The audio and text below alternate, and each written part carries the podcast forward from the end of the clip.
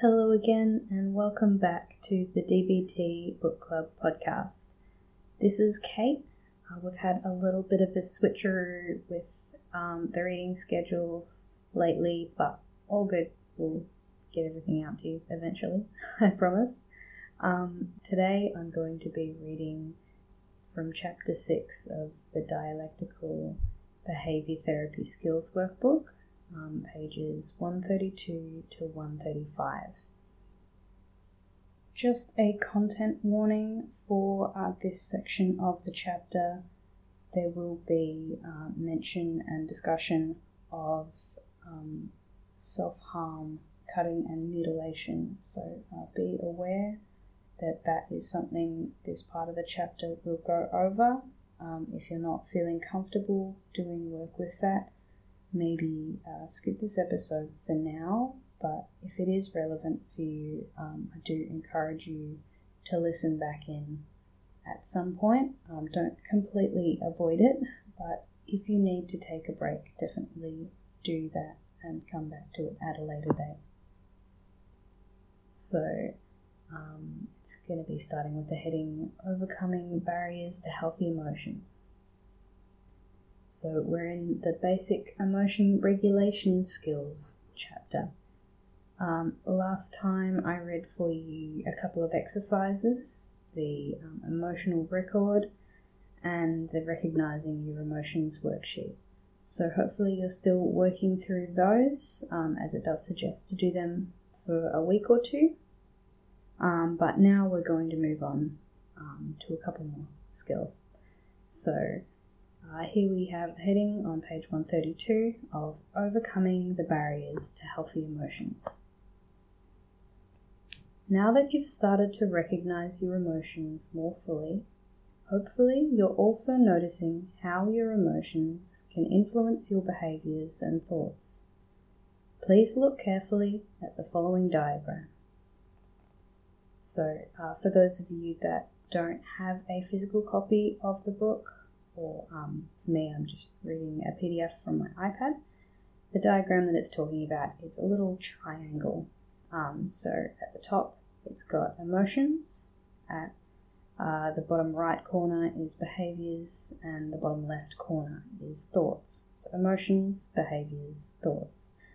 And between those three points of the triangle are arrows that kind of go either way. So emotions and behaviors feed into each other's behaviors, and thoughts feed into each other. Emotions and thoughts feed into each other. So it's like a little cyclic triangle, if that makes any sense. um, so I'll continue reading. This diagram depicts how your emotions can influence your thoughts and behaviors, and also how your emotions can be affected your thoughts and mm. behaviors. For example, Jim lost his favorite watch, a behavior. He felt sad, an emotion, and then he thought to himself, I'm so absent minded, I'm an idiot, a thought. But this thought just made him feel more depressed, an emotion. So he went home and got drunk, a behavior, and later felt ashamed, an emotion. Do you see how your emotions can be both the result and the cause of your thoughts and behaviors? This can become a vicious cycle for your emotions if you get caught in self destructive behaviors or self critical thinking. But this cycle can also lead to more fulfilling emotional experiences if you engage in healthy behaviors and self affirming thoughts. For example, Maybe after Jim lost his watch, a behavior, and felt sad, an emotion, he could have used a coping thought like, mistakes happen, nobody's perfect. Then he might have been able to forgive himself for his mistake, another thought, and continue his day feeling at ease, an emotion. Or after feeling sad about losing his watch, maybe he could have gone for a long walk a behavior, which would have made him feel refreshed, an emotion. There were many coping thoughts and behaviors Jim could have used to prevent getting caught in a cycle of distressing emotions. Emotions and your behaviors. Clearly, your emotions and your behaviors are strongly linked, and, not surprisingly, stronger emotions often lead to bigger behavioral reactions. As a result, many people with overwhelming feelings also struggle with out of control behaviors. People with overwhelming emotions often do many self destructive things when they feel angry, depressed, or anxious. They cut or mutilate themselves, manipulate others, which often leads to fights and destructive relationships, overeat, undereat, drink alcohol excessively, and use street drugs. Obviously, these types of behaviors are harmful to everyone who's involved. Yet, people who engage in these behaviors often do them repeatedly. So the question remains why do people do these types of things? The answer lies in your emotions. Let's start with the basics. Many behaviors are repeated because they are rewarded. A person goes to work for the reward of a paycheck. A student goes to school for the reward of a degree. People play sports for the reward of competing. A musician plays an instrument for the reward of creating music. And a gardener plants flowers for the reward of seeing them blossom. All of these rewards reinforce these behaviors and make them more likely to be repeated in the future. If you didn't get a paycheck for going to work, you wouldn't go anymore. If your teachers told you that there was no chance for you to graduate, you'd probably drop out and if you only got weeds every time you planted a garden, you'd probably stop doing that too. In the same way, your emotions can serve as rewards that reinforce your behavior. Here's a simple example of how pleasurable emotions can reinforce a behavior. Phil helped his friend Stefan move into a new apartment, a behavior. Stefan was very grateful which made Phil feel happy about helping him, an emotion. So the next time Stefan asked for a favor, Phil was happy to help him again, another behavior, because it would make him feel good again, another emotion. However, emotions can reinforce self destructive behaviors as well. Consider this example. Teresa, who struggled with overwhelming emotions, once said, if I feel bad, I want my husband to feel bad too. Logically, this doesn't make any sense. But thoughts, emotions, and behaviors aren't always logical. As a young girl, Teresa had never been taught how to cope with her distressing emotions. When she was in emotional or physical pain, she suffered alone, without anyone's help. No one paid attention to how she felt. Then, as an adult, she realized that someone would give her and her pain attention if she hurt the other person too, usually by making them feel upset.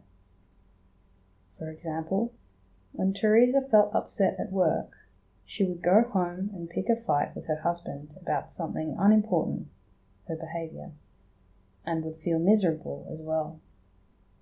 Then he would finally recognize how Teresa felt and talk to her about her feelings, which was her emotional reward. Teresa may not have been consciously aware that she was hurting her husband on purpose, but that didn't matter. At some point in her life, her thoughts had become automatic. I feel bad, so I have to make someone else feel bad, then I'll feel better. And because her behavior was consistently rewarded with a positive, although illogical emotional experience, validation from her husband, her behavior was reinforced and repeated in the future. So here it's got another diagram. Um, it's kind of in two parts. So on the left hand side it says the basics and has emotion or thought with an arrow to behavior with an arrow to behavior is rewarded, with another arrow to behavior is repeated. On the right hand side, it's uh, got that same kind of flow on, but with examples from Teresa's experience from the story just then.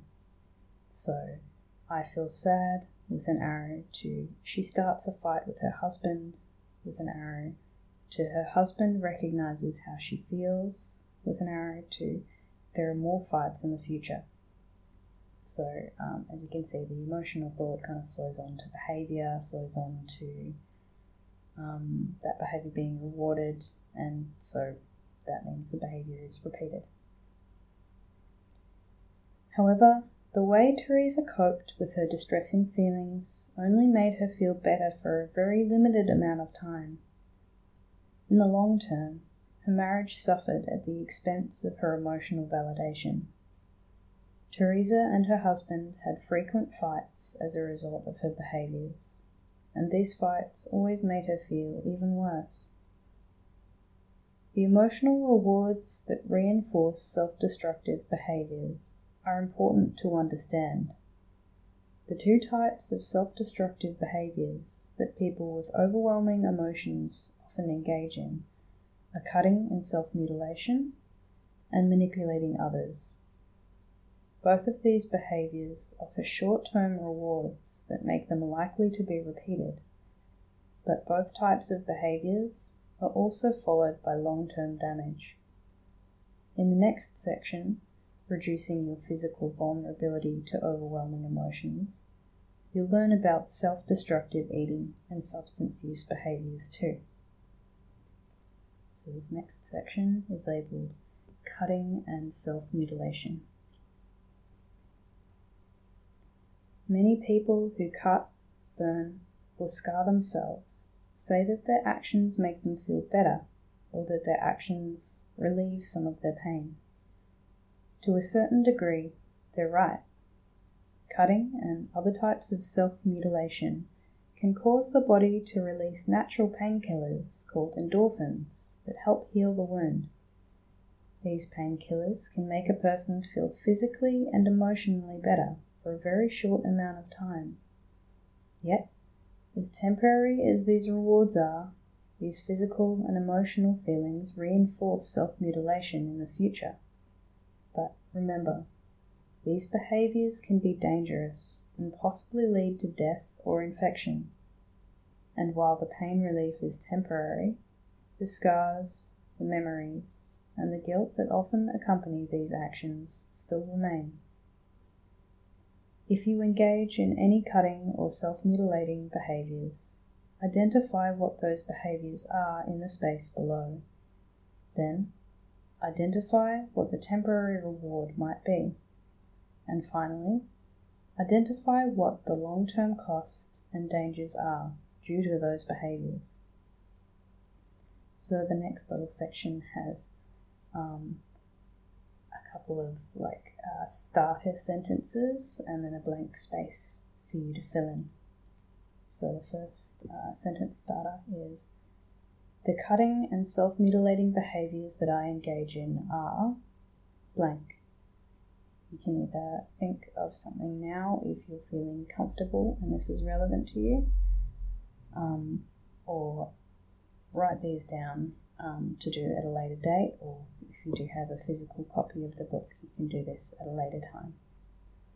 The next one is temporary rewards for my behaviors are blank space. The long term costs and dangers of my behaviors are blank space. Manipulating others. In the earlier example, you saw why Teresa picked fights with her husband when she was feeling upset. Her actions, though damaging to her marriage, made her feel better for a short amount of time. Her behavior was rewarded with emotional validation, so it was repeated in the future. But the frequent fights with her husband made her feel even worse in the long run. Similarly, other forms of manipulation can have short lived emotional rewards that lead to repetition. When you force someone into doing what you want, maybe you feel satisfied or in control. These can all be strong emotional rewards, especially considering that many people with overwhelming emotions feel like their own lives are out of control. But, again, even these emotional rewards are temporary. Here are some examples. Whenever Brandy felt bored, she liked to mess with people, just to give herself pleasure. Often she would lie to her friends and tell them phony rumors she claimed to have heard about them. Then, when her friends would get upset, Brandy would pretend to comfort them. This made her feel powerful until her friends discovered the truth and then stopped talking to her. Similarly, Jason was very controlling of his girlfriend Patricia. When they would go out to dinner, he would order for her, even if she wanted something different. He also wouldn't let her spend time with her friends. He was constantly calling her on her cell phone to see where she was, and he told her that if she ever left him, he'd kill himself. Patricia really cared about Jason, and she didn't want to see him get hurt. Eventually, Jason's manipulative behaviors wore her out. So, despite his suicidal threats, Patricia broke up with him. Remember, no one likes to be manipulated.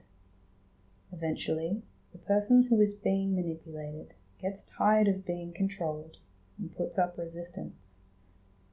Then, the relationship becomes confrontational and unrewarding and often ends very painfully.